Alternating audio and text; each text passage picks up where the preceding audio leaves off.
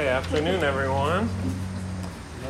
It's a joy to be with you all today, and just to see all the people gathered here makes me just really happy. So thank you all for coming. Um, if you want to stand with me, we'll begin with the call to worship on this day of worship and rest. And just reminded again that the call to worship is not me telling you to worship. It's not me calling you to worship. It's God through his word calling us to worship him. So let's do that this morning from Psalm um, one eleven. If you'll read the non-bold section, I'll read the bold section. Praise the Lord. I will give thanks to the Lord with my whole heart, in the company of the upright, in the congregation. Great, Great are the works of the Lord, studied by all who delight in them. Full of splendor and majesty is his work, and his righteousness endures forever. He's caused his wondrous works to be remembered. The Lord is gracious and merciful. He provides food for those who fear him. He remembers his covenant forever. The works of his hands are faithful and just. All his precepts are trustworthy. They are established forever and ever, to be performed with faithfulness and uprightness. He sent redemption to his people. He has commanded his covenant forever. Holy and awesome is his name. The fear of the Lord is the beginning of wisdom. All those who practice it have a good understanding.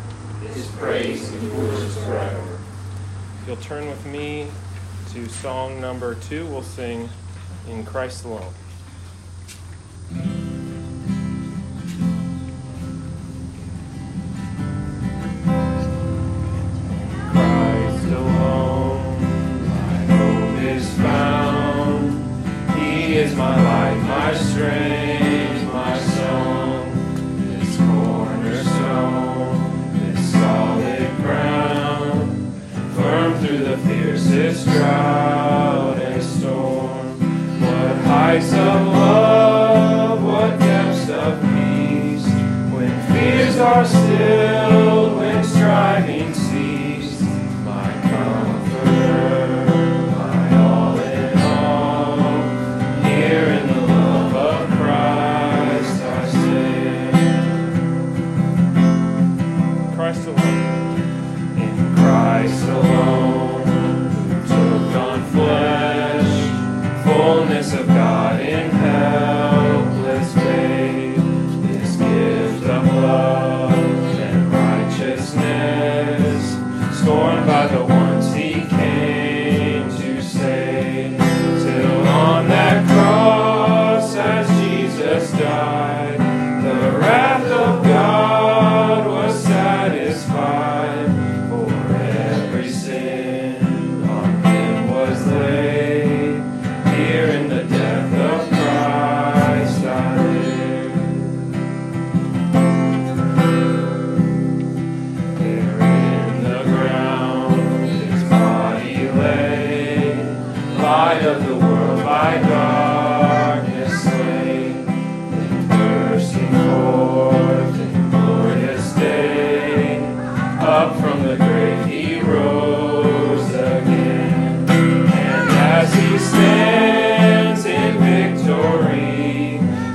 Curse has lost its grip on me, for I am his and he is mine, bought with the precious blood of Christ.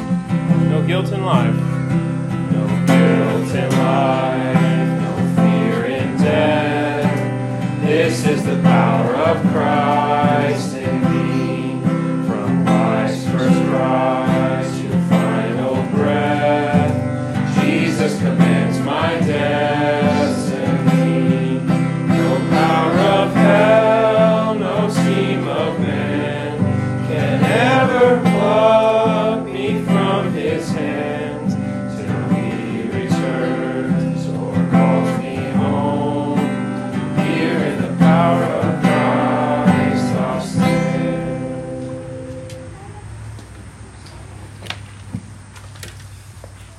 Amen. Our confession of sin this morning comes from Hebrews chapter three, verses seven through twelve. It says this: "Therefore, as the Holy Spirit says, today, if you hear his voice, do not harden your hearts as in the rebellion, on the day of testing in the wilderness, where your fathers put me to the test and saw my works for forty years. Therefore, I was provoked with that generation and said, they always go astray in their heart. They have not known my ways. As I swore in my wrath, they shall not enter my rest. Take care, brothers, lest there be in any of you an evil, unbelieving heart, leading you to fall away from the living God." We see the writer of Hebrews here quote from Psalm ninety-five, where it's talking about the hard heart of Israel, that they saw the works that God did, the redemption that he wrought in Egypt, and yet their hearts were hardened and they did not believe. And how tempted are we to, in our sin, callous and harden our own hearts to our sin and to sweep it under the rug and not confess it before the Lord. So one way we can do that, like we do every week, is to confess our sins before the Lord. So if you'll read with me the prayer of confession. Almighty, eternal God and Father, we confess and acknowledge unto you that we have sinned against you. We have failed to fully believe your word, nor follow your holy commandments. Remember your goodness, and for your name's sake, be gracious unto us, and forgive us our iniquity, which is great. Amen. If you'll turn with me to song number five, we'll sing Solid Rock.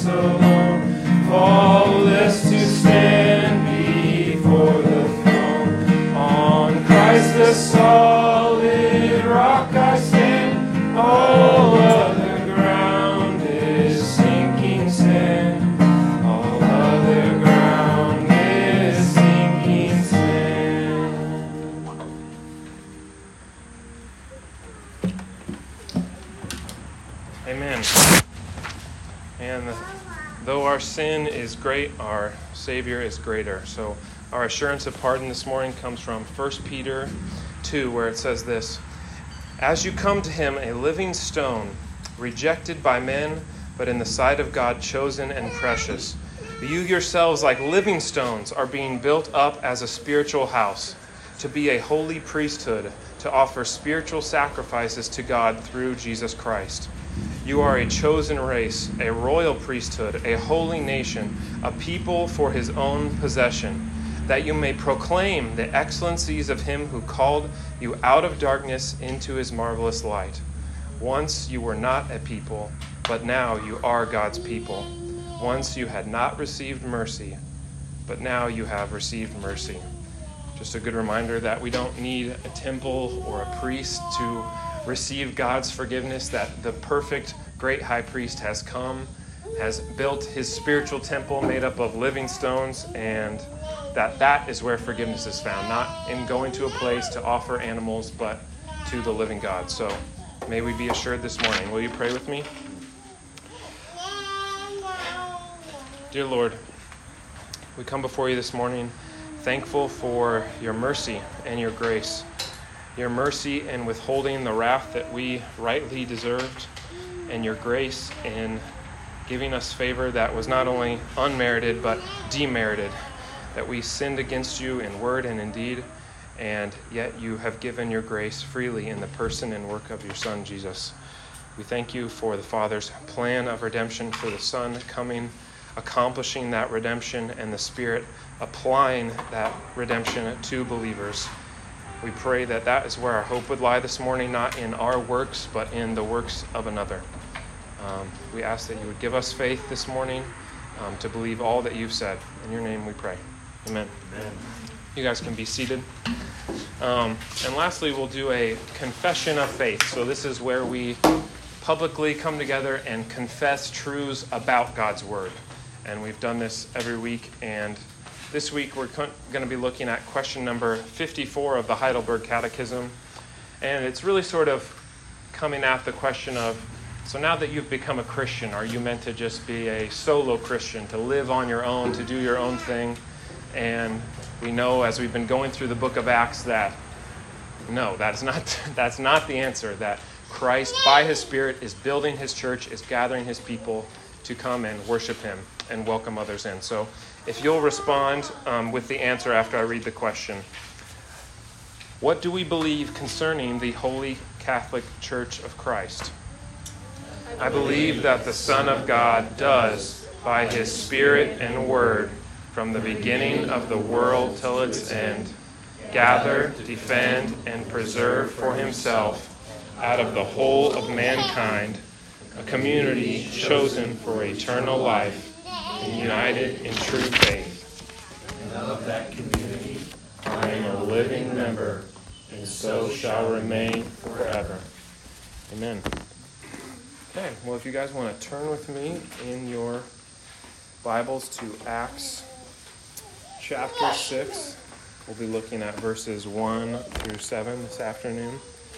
And for those of you that haven't been with us, we've been going through the book of Acts. And we've been trying to look at it um, through the lens of what the writer of Acts, Luke, has given us, this lens that he's given us. So it's not just a debate book for mission strategy. It's not just a book for good moral teaching or even merely historical events.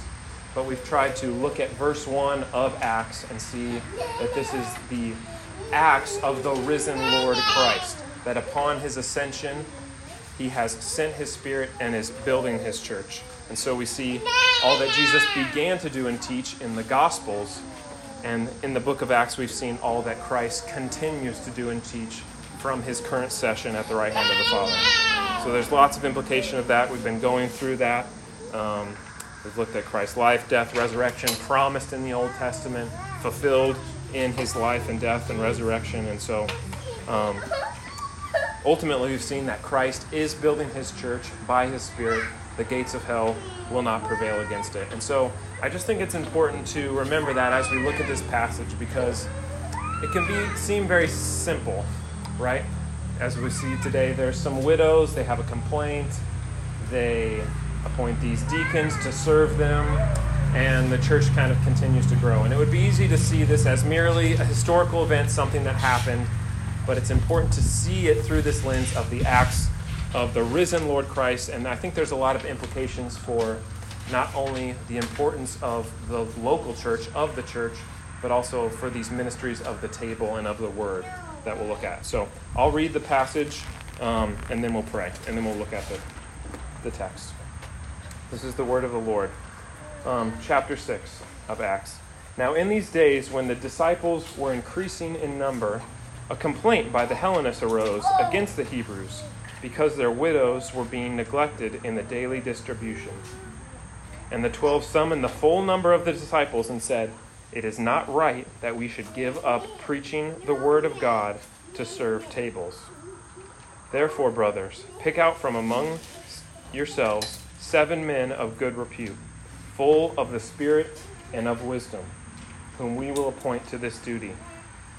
But we will devote ourselves to prayer and to the ministry of the word." And what they said pleased the whole gathering. And they chose Stephen, a man full of faith and of the Holy Spirit, and Philip, and Polychorus, and Nicanor, and Timon, and Parmenas, and Nicholas, a proselyte of Antioch. These they set before the apostles, and they prayed and laid their hands on them. And the word of God continued to increase, and the number of the disciples multiplied greatly in Jerusalem, and a great many of the priests became obedient to the faith. Let's pray. Dear Lord, we thank you for the reading of your word, um, the inspiration of it, the sufficiency of it. We pray that we would see your plan for your church in these ministries of both the table and the word, and that we would see the great role that the church plays in the lives of your people, and that we would be encouraged today that you have given us this gift, and we ask all these things in your Son's name. Amen.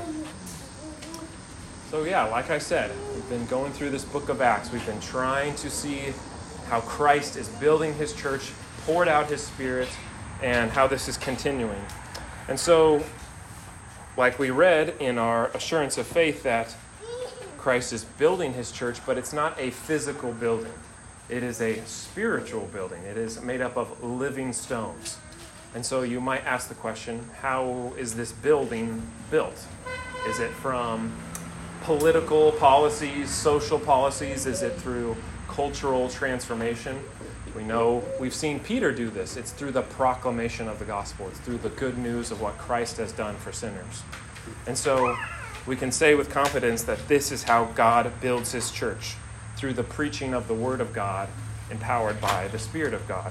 And so this is good news for us. But as we've seen in the book of Acts, that there's been conflict. This message has not just gone um, freely. There's been conflict from without, right? The religious leaders of the day have not liked this proclamation of the gospel. And there's even been conflict within. You remember Ananias and Sapphira.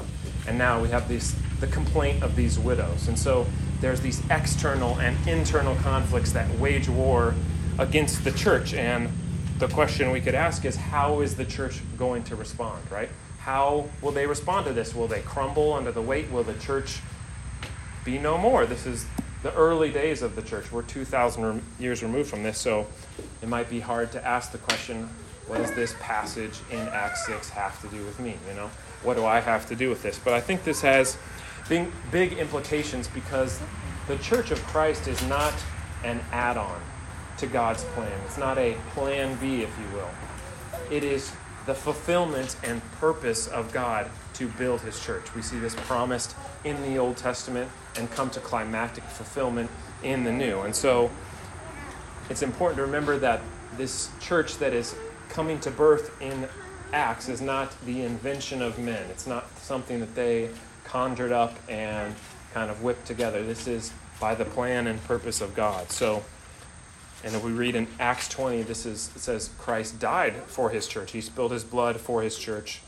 And that this is the ordained means that God has instituted to not just gather his people, but to grow them. And so I think this has implications, because we today face these external and internal threats. And so if we don't understand how the church is structured or why it's important, we will crumble. So that's what we'll be looking at today. So we'll be looking at a couple things. I'll get to that in a little bit, but hopefully by the end we'll see why this is so important for us today, and not just um, for those people back then. So if you look at verse one, it says that the number was increasing. So I think the last number we looked at was about three to five thousand um, disciples were added, but that was just the men. So there's a chance that this number could have been as big as twenty thousand. Um, that might be generous, but th- there's a lot of people here. And there's this complaint that arises that these widows are not receiving the distribution that they're supposed to. And so there's these two groups. They were both Jewish. There was the Hebrew Jews and the Hellenistic Jewish widows. And the Hellenistic Judah, sorry, the Hellenistic widows were more in the Greek culture of the day. They were not sort of the Hebrew of Hebrews, and so they were being neglected in this daily distribution. And so in that day, there was not as much welfare and things that we have today to help out those in need. And so the church sort of filled this role in a lot of ways. And there was some partiality going on, some um, neglect of the Hellenistic Jews. And so there was this complaint that rose up. And it's really a practical complaint at the end of the day, right? It's not doctrinal.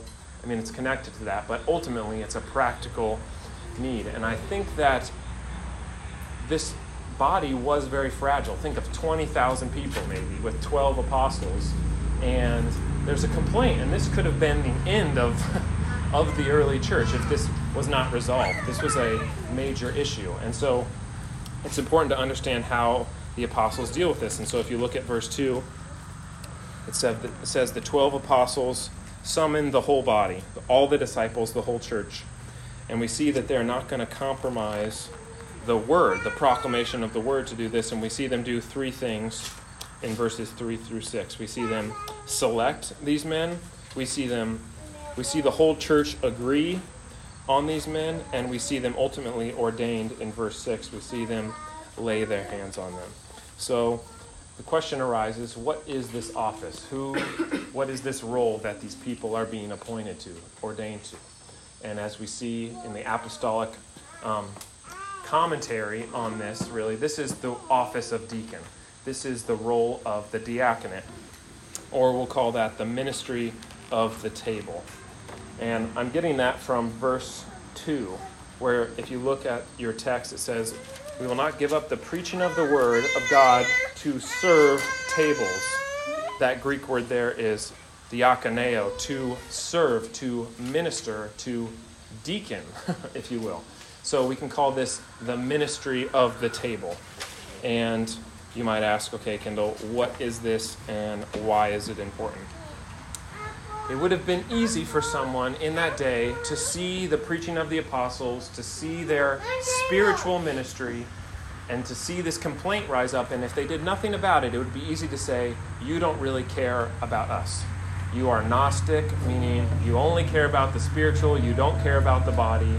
Um, but we know as Christians that we are not just spiritual beings, we are physical beings. God created our bodies, He has redeemed them. We will one day be resurrected. And so this is important for the church to respond to this. And that's what this office of deacon is meant to um, minister to, is the minister of the physical, right? The, to physically nourish the people. And honestly, this office has fallen on hard times. I think not only in the world, but also especially in our country. You get kind of two extremes, right? You get the people that see deacons as maybe a glorified janitor, if you will, right? They're good at serving, and so we'll give them this title. Or on the other end, you have churches that are functionally run by deacon boards and almost elevated above the elders. And so I was just talking to a brother the other day that grew up in a church like that. So we have these kind of two extremes, but I think it's important to see that this office is not a glorified janitor. It's a very much a spiritual office. And we see that in verses three through five.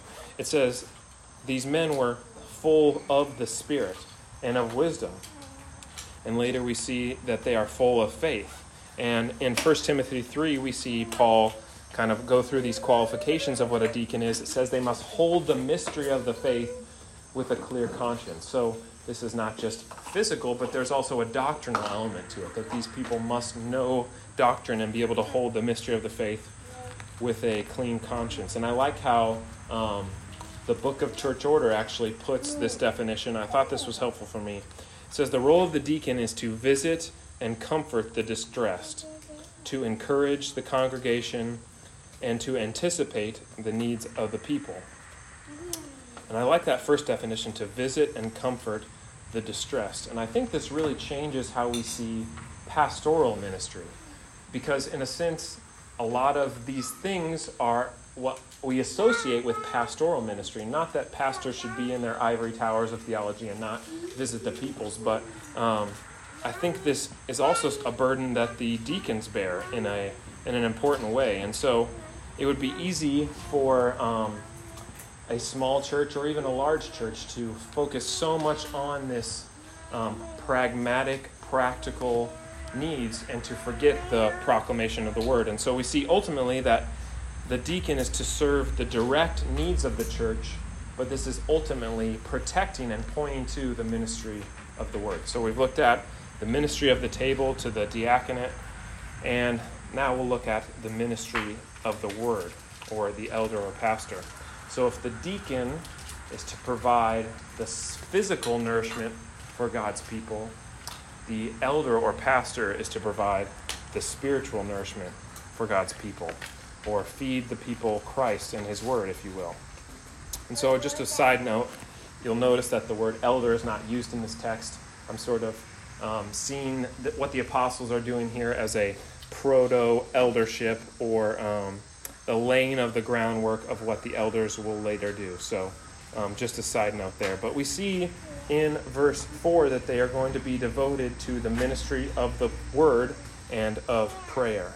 And so the question we have to ask is, what is a pastor? What is this shepherd of God's flock? And ultimately, we cannot terminate on the earthly pastor or shepherd, but on the heavenly one, who is Christ. And so um, he is the great shepherd of God's people.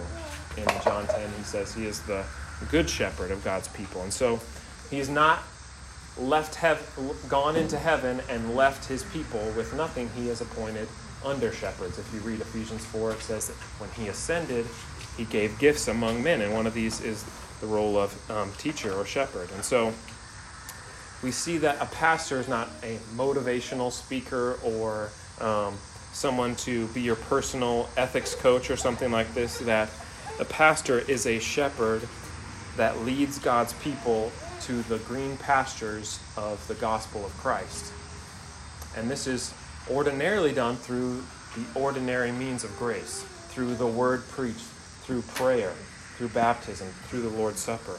And so we see that this is what the pastor is to do, is to lead his people to the green pastures of the gospel of Christ. And like we said before, this is ultimately to grow and mature believers and call others in. And this is why what we do on Sunday is important. This is why um, maybe this is the second worship service for some of you today, that we've come to worship God, to be grown in our faith by the proclamation of the word and the reading of scripture and all these things. And so we see this connected to the commission that Christ gave his apostles. What did he tell them to do? To go and make disciples, baptizing them in the name of the Father, Son, and the Holy Spirit, teaching them to observe all that I've commanded. So we see this connection of the role of the pastor in the church very much connected to this great commission to go to the ends of the earth. And so we see that these two offices are important to what God does, and it's not um, it's not an add-on, like I was saying. And this role of deacon and this role of pastor is the means that God has ordained to protect his church, both from physical Um, needs and from uh, spiritual needs, to protect and grow his church. And so ultimately we see that this leads to the word increasing.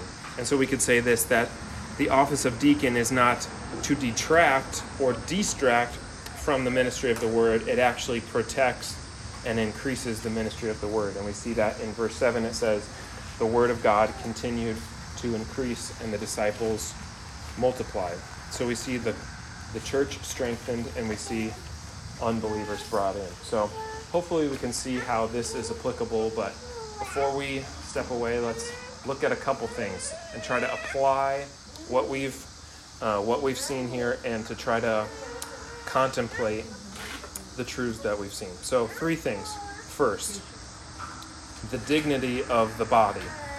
The dignity of the body. First, that God cares for our bodies. Right? It would have been easy for the apostles to say, stop complaining. We're feeding you spiritual food, right? Man shall not live by bread alone. It would have been easy for them to mock this complaint, but we don't see them do that. We see them care for their body because they know that God has created their body. He sustains their body. And even though we are stained by sin, we see Christ come to redeem our bodies. The incarnation itself is proof of this, that God did not just stay a spirit, but he put on flesh and walked among us. And the resurrection is even more so a confirmation of this, that Christ did not stay dead, but was risen to new life, to resurrection life, if you will. And so this is what we look forward to ultimately in the new heavens and the new earth. So as the church and as the body of Christ, we must not neglect the physical needs of God's people. And I think that's important to remember. So the dignity of the body.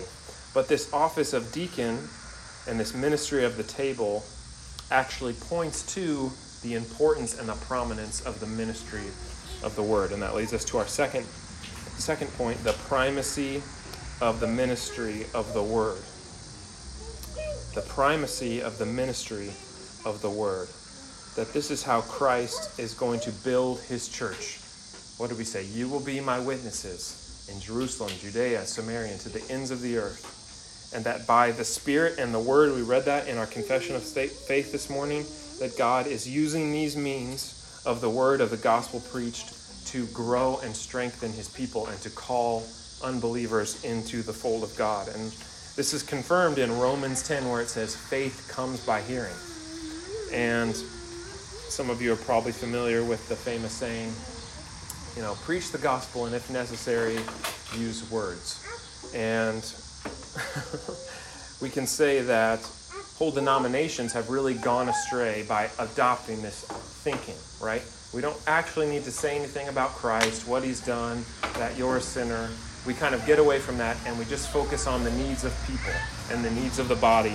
But we see here the the uh, emphasis of the apostles is this ministry of the word, and that this is um, this is the most important thing.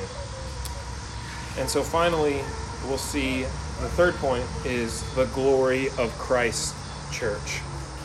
The glory of Christ's church. So we've seen the dignity of the body, the primacy of the ministry of word, and the glory of Christ's church. And I was, I know some people in town, they said, I love Jesus, but I don't go to church, right? I don't need the church. I'm just kind of going to live my Christian life how I want. It's not an important part of my walk. I can still meet with the Lord in my quiet time. Or in Utah, there was people that would go up into the mountains and they would get closer to God in the mountains, and they would um, neglect this body of Christ. But I think we can see that the whole story of the Bible, both Old and New Testament, is God saving his people through the work of the church. That it's not plan B. It's not a side project or an add-on. It is the very climax and fulfillment of God's saving purposes. And we see this sort of in Adam, ironically enough. In um, Genesis one, what, what was Adam given? He was given a mandate to fill the earth with image-bearing sons of God, to subdue, subdue the earth. And he failed. We see this in the Genesis three. But we see God give this promise that through the serpent-crushing seed of the woman, one would come and save God's people. And so we see this promised in the Old Testament, foreshadowed in the temple and the sacrifices and the high priests. So what does Christ come to do in his life, death, and his resurrection? As the great high priest, as the pure sacrifice, he has come to fill the earth with image-bearing sons of God. And so it's amazing to see how this work that Adam failed to do is fulfilled in Christ. That Adam failed to enter God's rest, but Christ has entered God's rest for us. And that is what we do when we come together as God's church. And that is why we go to the nations, to see people come to know the Lord. And I was just reminded of Revelation twenty-one, where we see this, this cosmic picture of Christ's church as this bride of Christ. And Revelation twenty-one says this, "And then I saw a new heaven and a new earth, For the first heaven and the first earth had passed away, and the sea was no more. And I saw the holy city, New Jerusalem, coming down out of heaven from God, prepared as a bride adorned for her husband. And I heard a loud voice from the throne saying, Behold, the dwelling place of God is with man. He will dwell with them, and they will be his people. And God himself will be with them as their God. And he will wipe away every tear from their eyes, and death shall be no more. Neither shall there be mourning, nor crying, nor pain any more, for the former things have passed away. We can take great comfort knowing that God has given us the gift of his church and his ministry of the table and of the word, and we can press into those things and be encouraged that God has not left us to our own devices, to our own personal devotion, but he has given us this church as a gift. So let's pray this morning. Dear Lord, we come before you um, humbled by your word. In so many ways, we um, we harden our hearts. We fall short of this. In so many ways, we neglect your good gifts, your means of grace. And we pray, Lord, that you would help us to see the importance um, not only of the body, but ultimately of the word, of the gospel of Christ, that he has come to save sinners like us, that he has um, been born under the law to redeem those who were under the law, that we might be adopted as children of God. Would we see the work of Christ from heaven, building his church by his Spirit, and the gates of hell will not prevail against it. Help us to trust in that hope this morning, and we look to the new heavens and the new earth, new earth in which righteousness dwells. We pray these things in your Son's name. Amen. Amen. If you guys want to stand with me, we'll finish by singing um, Psalm twenty-three. I believe it's song number seven on your list. Psalm twenty-three. And we'll be singing that to the tune of Amazing Grace. So just think, Amazing Grace, how sweet the sound.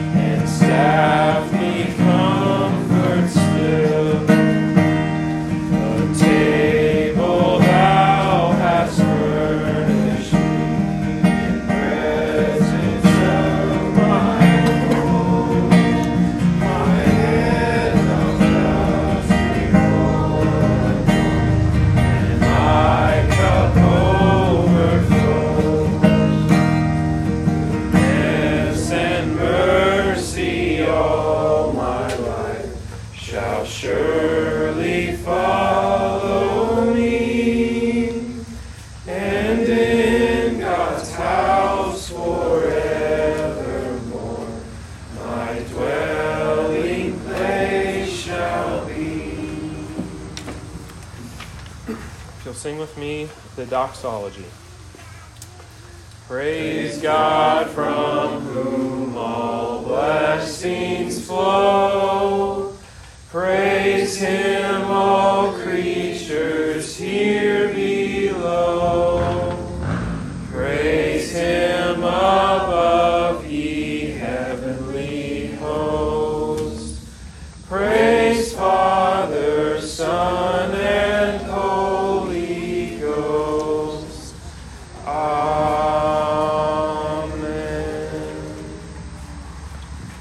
the benediction from Ephesians two. So then, you are no longer strangers and aliens, but you are fellow citizens with the saints and members of the household of God, built on the foundation of the apostles and prophets, Jesus Christ himself being the cornerstone, in whom the whole structure, being joined together, grows into a holy temple in the Lord. In him you also are being built together into a dwelling place for God by the Spirit. Grace and peace as you go. Um, before you guys go, just to kind of, con- that concludes the service. Just a couple um, announcements. You guys can be seated if you want. Um, I will pass out again if anybody doesn't have this. You might have our copy of this already, but there's some more information on the back. Next week we'll be beginning the core group meetings. It'll be at our house, the Olivers. If you need our location, just let me know. Um, we'll be at our house at five thirty. Dinner will be provided. Um, Just a reminder, if you want to get a babysitter, um, not required, but could be helpful. um, so yeah, the September twentieth, we'll be meeting at our house, uh, and we'll just be going through the introductory document um, for this kind of vision that we're looking at. So it's going through the mission statement, some of the values. We'll be going through about an hour of material, and then um, we'll have time for questions and answers and things like that. And then, secondly, this was our last Sunday at Delta. And so in this sort of interim time before, um, Lord willing, constituting as a church, we've set up this board of, um, this accountability board. So if you flip over to the back, you'll see sort of a brief description of the role of this board. And sadly, I, didn't, I printed this before I received an answer from Seth, but Seth is also on this. So Um, most of you have his contact, but if you need that, his email or his phone, let me know. So the function of this board will be to hold me accountable, not only in life, but in doctrine and things like that, and until we become formally a church. And so there's five guys, sorry about that, Seth, but so we have, um, and many of them are here today. Um, so I just wanted to briefly introduce, this is Pastor Brian Goke of um, Faith Lutheran in Bloomington. His information's there, and you guys can meet him at the cookout after. Jason Jordan um, from Delta. We have uh, Daryl Musson in the back there, from um, previously from Faith Bible, and uh, Seth Stark uh, um, from All Souls in Champaign, and then sort of from Utah, our long distance member is uh, Darren Caldwell from the newly planted Covenant Grace Church, which we prayed for last week, that planted last week. So again, um, email these men, call them if you have any questions or concerns um, about anything, really. So just wanted to make that public so you guys know what's happening moving forward. Um, yeah, if anybody has any questions about that, or someone can pray for us. So. Okay, Jason, would you mind praying for us this morning? Yeah.